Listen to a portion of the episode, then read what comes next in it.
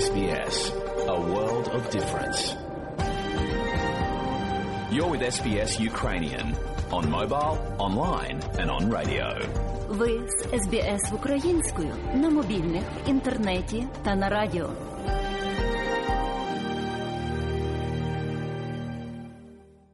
А далі, шановні друзі, у нашій україномовній радіопрограмі Вістки із рідних земель, з якими вас ознайомить сьогодні журналістка Людмила Павленко. Наразі наявних міжнародно-правових інструментів недостатньо для того, аби притягти Росію до відповідальності за злочини російських армійців, вчинені в Україні за повномасштабне вторгнення в українську державу. І нині було зроблено кілька нових кроків. Для того щоб повернути Україні справедливість, щоб була можливість притягнути до відповідальності винних у цій злочинній війні. Про це повідомив у своєму щоденному зверненні президент України Володимир Зеленський. Ми вже співпрацюємо з багатьма країнами і міжнародними організаціями, щоб кожен російський вбивця отримав заслужене покарання. Ми вже налагодили взаємодію з міжнародним кримінальним судом і будемо її нарощувати. Але на жаль, існуючих міжнародно-правових інструментів недостатньо для справедливості. Навіть у міжнародному кримінальному суді поки що неможливо притягти до відповідальності найвище політичне і військове керівництво Росії за злочин агресії проти нашої держави за первинний злочин. Злочин, який породив всі інші злочини цієї війни, і не тільки після 24 лютого, а й від 2014 року. Саме тоді все це почалось. Щоб була відповідальність за агресію, потрібен спеціальний трибунал у доповнення до міжнародного кримінального суду. І ми робимо все, щоб створити такий трибунал. Саме цьому завданню було сьогодні присвячено звернення першої леді України до парламенту і народу Великої Британії. Зараз триває візит Олени в Сполучене Королівство і від імені усіх українців і українок, які постраждали від російської агресії, вона закликала Велику Британію стати лідером у глобальних зусиллях для створення спеціального трибуналу щодо злочину агресії Росії проти України і для повернення справедливості. Цей досвід є у британців, це є частиною нашої спільної з ними історичної пам'яті. Зимою 1942 року, коли ще ніхто не міг передбачити, коли завершиться Друга світова війна, саме у Лондоні представники союзників підписали Сейнт-Джеймську декларацію, документ, з якого почався шлях до Нюрнбергського трибуналу, тобто до справедливості після тієї війни. Зараз вже маємо потужну співпрацю з Нідерландами, які допомагають зі створенням офісу прокурора для збору доказів воєнних злочинів. Працюємо з Францією, яка допомагає нам у польовій роботі по документуванню російського зла, і маємо об'єднати світову більшість на підтримку проєкту резолюції Генеральної асамблеї ООН щодо спецтрибуналу. Сказав Володимир Зеленський. Повний виклад щоденного звернення президента. Слухайте наприкінці матеріалу. НАТО на нинішньому саміті, що триває у Бухаресті, має ухвалити рішення щодо протиповітряної оборони для України. Про це заявив генеральний секретар альянсу Єнс Столтенберг, наголошуючи, що країнам-членам НАТО необхідно ухвалити рішення про нарощування постачання систем протиповітряної оборони в Україну на тлі постійних атак Росії.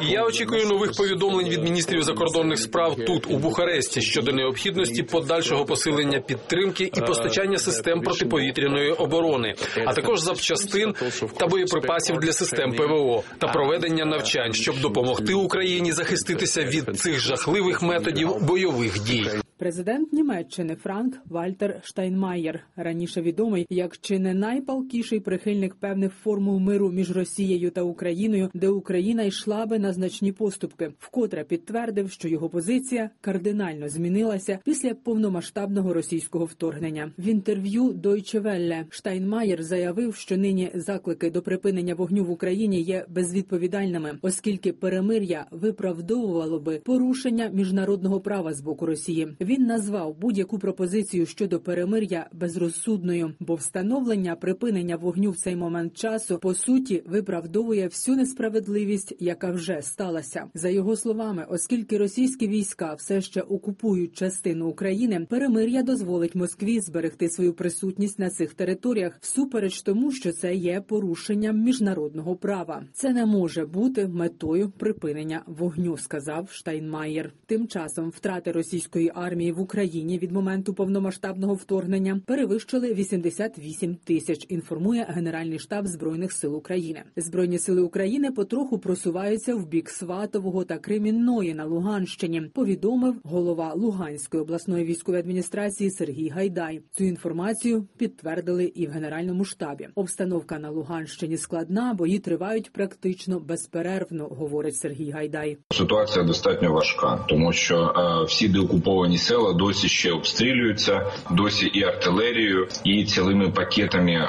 градів накриває російсько-окупаційні е, війська. Бої тривають постійно, цілодобово можна сказати. Ну тобто ситуація достатньо важка. Е, все одно збройні сили України е, там потрохи просуваються, чітко там тримають і лінію оборони, і навіть вдається, не дивлячись на дуже складні погодні умови, все ж таки потрохи просуватись е, вже далі в бік Сватого та Кремінної. Росія ж продовжує знищувати мирні міста України як біля лінії фронту, так і в тилу. Вчергове Росія завдала ракетного удару по місту Дніпро. Ракети поцілили у місцеве приватне підприємство. На місці ракетних ударів зайнялася пожежа, знищені виробничі приміщення. А з артилерії та реактивних систем залпового вогню ураган російські війська обстріляли Нікопольський район Дніпропетровської області. У цьому районі через постійні російські обстріли вже зруйновано близько півтори тисячі приватних будинків. Загинули три десятки людей, понад 130 травмовані. В українських соцмережах в останні дні все активніше шириться інформація про високу імовірність масштабної російської ракетної атаки цього тижня. Та не лише соцмережі говорять про це і представники офіційної влади. Також експерти інституту вивчення війни прогнозують, що Росія імовірно готується до нових ракетних обстрілів України. На думку американських аналітиків, метою нових атак буде підтримка останніх темпів удару. Українські військові готові до відбиття повітряного нападу Росії, заявив речник командування повітряних сил збройних сил України Юрій Гнат.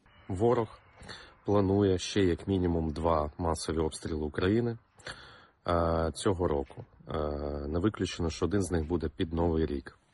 Задача ворога мінімум блекаут Київщини. Задача ворога там в цілому це створити блекаут е, півночі заходу України. Це їхня основна мета. Ем, Чи відіб'ємося?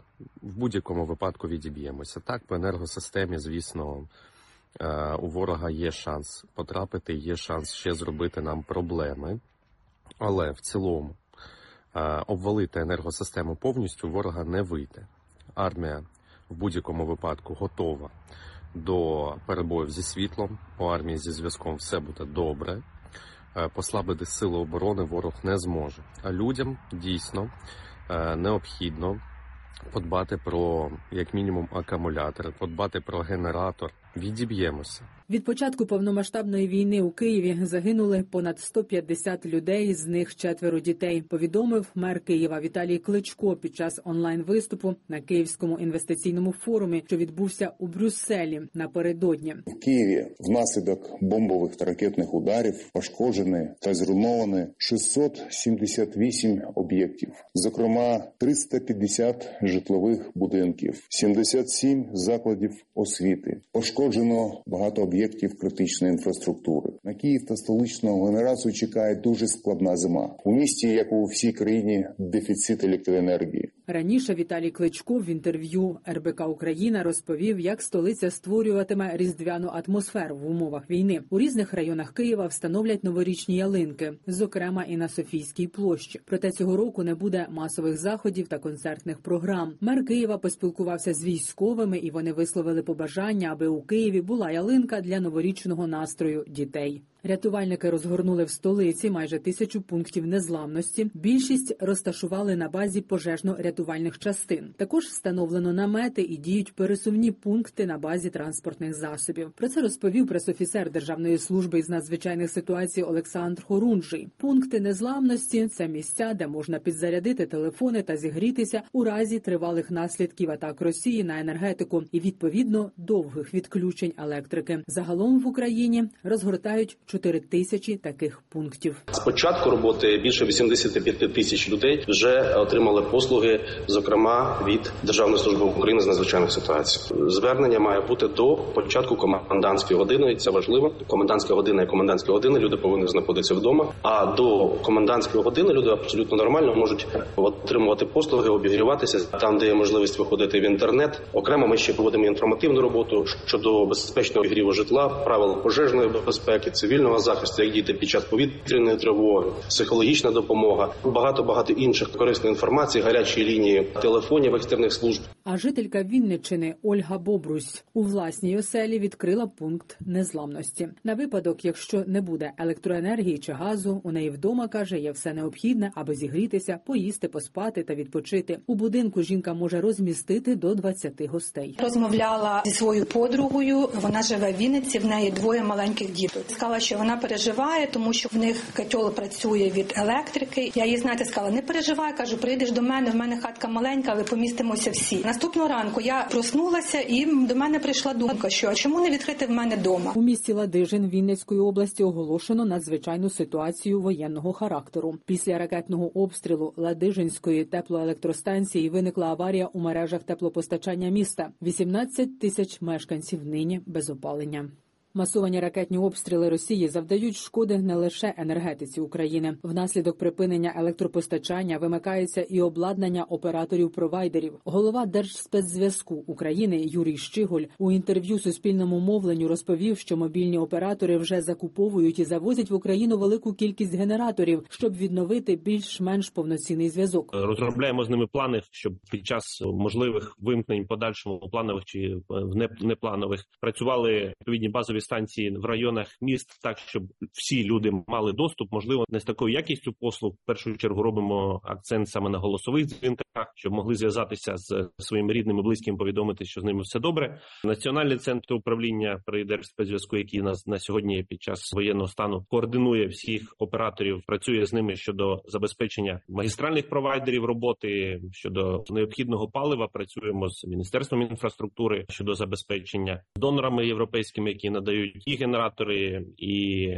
паливо. Державний секретар Сполучених Штатів Америки Ентоні Блінкен оголосив про нову допомогу Україні, що має на меті порятунок енергетичної галузі, яка потерпає через російські атаки. Напередодні міністр закордонних справ України Дмитро Кулеба сказав дипломатам НАТО, які відвідали Київ у понеділок, що трансформатори є найбільш необхідним для відновлення елементом енергетичної інфраструктури. Енергетика теж перетворилася на зброю, і буде більше рішень і для українського війська, і для українського народу, який чинить спротив. Вашингтон працює з американськими комунальними службами та постачальниками обладнання, а також із європейськими країнами над пошуком обладнання, яке може допомогти відновити високовольтні станції електропередачі, пошкоджені внаслідок російських ракетних ударів. Вашингтон також закликає інші країни зробити те саме, щоб Київ міг запобігти відключенням електроенергії, які залишають мільйони людей у темряві та без води і опалення взимку. Нагадаю, раніше повідомлялося, що Євросоюз надасть Україні подальшу гуманітарну допомогу для того, щоб допомогти країні пройти зиму. Фінляндія готова прийняти 10 тисяч українців у разі потреби. Про це повідомила Ілка Хахтелла, генеральний директор міграційної служби Фінляндії. Нагадаю, уряд Польщі також готується в разі потреби прийняти людей з України після посилення російських ударів по інфраструктурі і серйозних перебоїв з електропостачанням. Поки що ситуація на кордонах спокійна, збільшення потоку біженців з України не фіксують. Далі слухайте повний виклад щоденного звернення президента України Володимира Зеленського. Бажаю здоров'я, шановні українці. Сьогодні ми зробили кілька нових кроків для того, щоб повернути Україні справедливість, щоб притягнути до відповідальності усіх винних в цій злочинній війні. Ми вже співпрацюємо з багатьма країнами і міжнародними організаціями, щоб кожен російський вбивця отримав заслужене покарання. Ми вже налагодили взаємодію з міжнародним кримінальним судом і будемо її нарощувати. Але на жаль, існуючих міжнародно-правових інструментів недостатньо для справедливості. Навіть у міжнародному кримінальному суді поки що неможливо притягти до відповідальності найвище політичне і військове керівництво Росії за злочин агресії проти нашої держави за первинний злочин. Злочин, який породив всі інші злочини цієї війни, і не тільки після 24 лютого, а й від 2014 року. Саме тоді все це почалось. Щоб була відповідальність за агресію, потрібен спеціальний трибунал у доповнення до міжнародного кримінального суду. І ми робимо все, щоб створити такий трибунал. Саме цьому завданню було сьогодні присвячено звернення першої леді України до парламенту і народу Великої Британії. Зараз триває візит Олени в Сполучене Королівство і від імені усіх українців і українок, які постраждали від російської агресії, вона закликала Велику Британію стати лідером у глобальних зусиллях для створення спеціального трибуналу щодо злочину агресії Росії проти України і для повернення справедливості.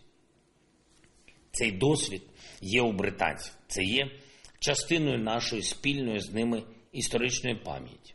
Зимою 1942 року, коли ще ніхто не міг передбачити, коли завершиться Друга світова війна, саме у Лондоні представники союзників підписали Сейнт-Джеймську декларацію, документ, з якого почався шлях до Нюрнбергського трибуналу, тобто до справедливості після тієї війни.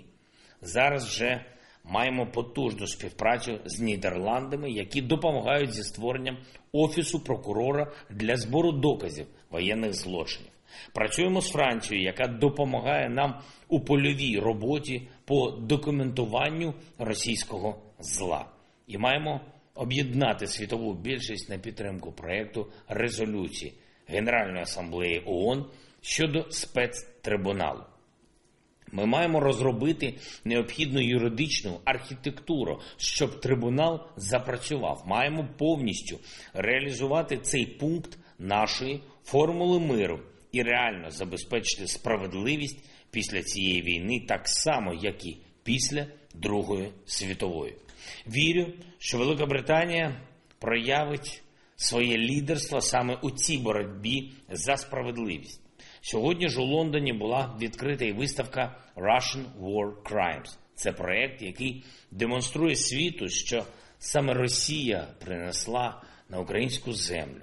Ця виставка працювала в Давосі під час Всесвітнього економічного форуму, також у Нью-Йорку, під час Генеральної асамблеї ООН в Брюсселі у штаб-квартирі НАТО. Тепер її побачать британці.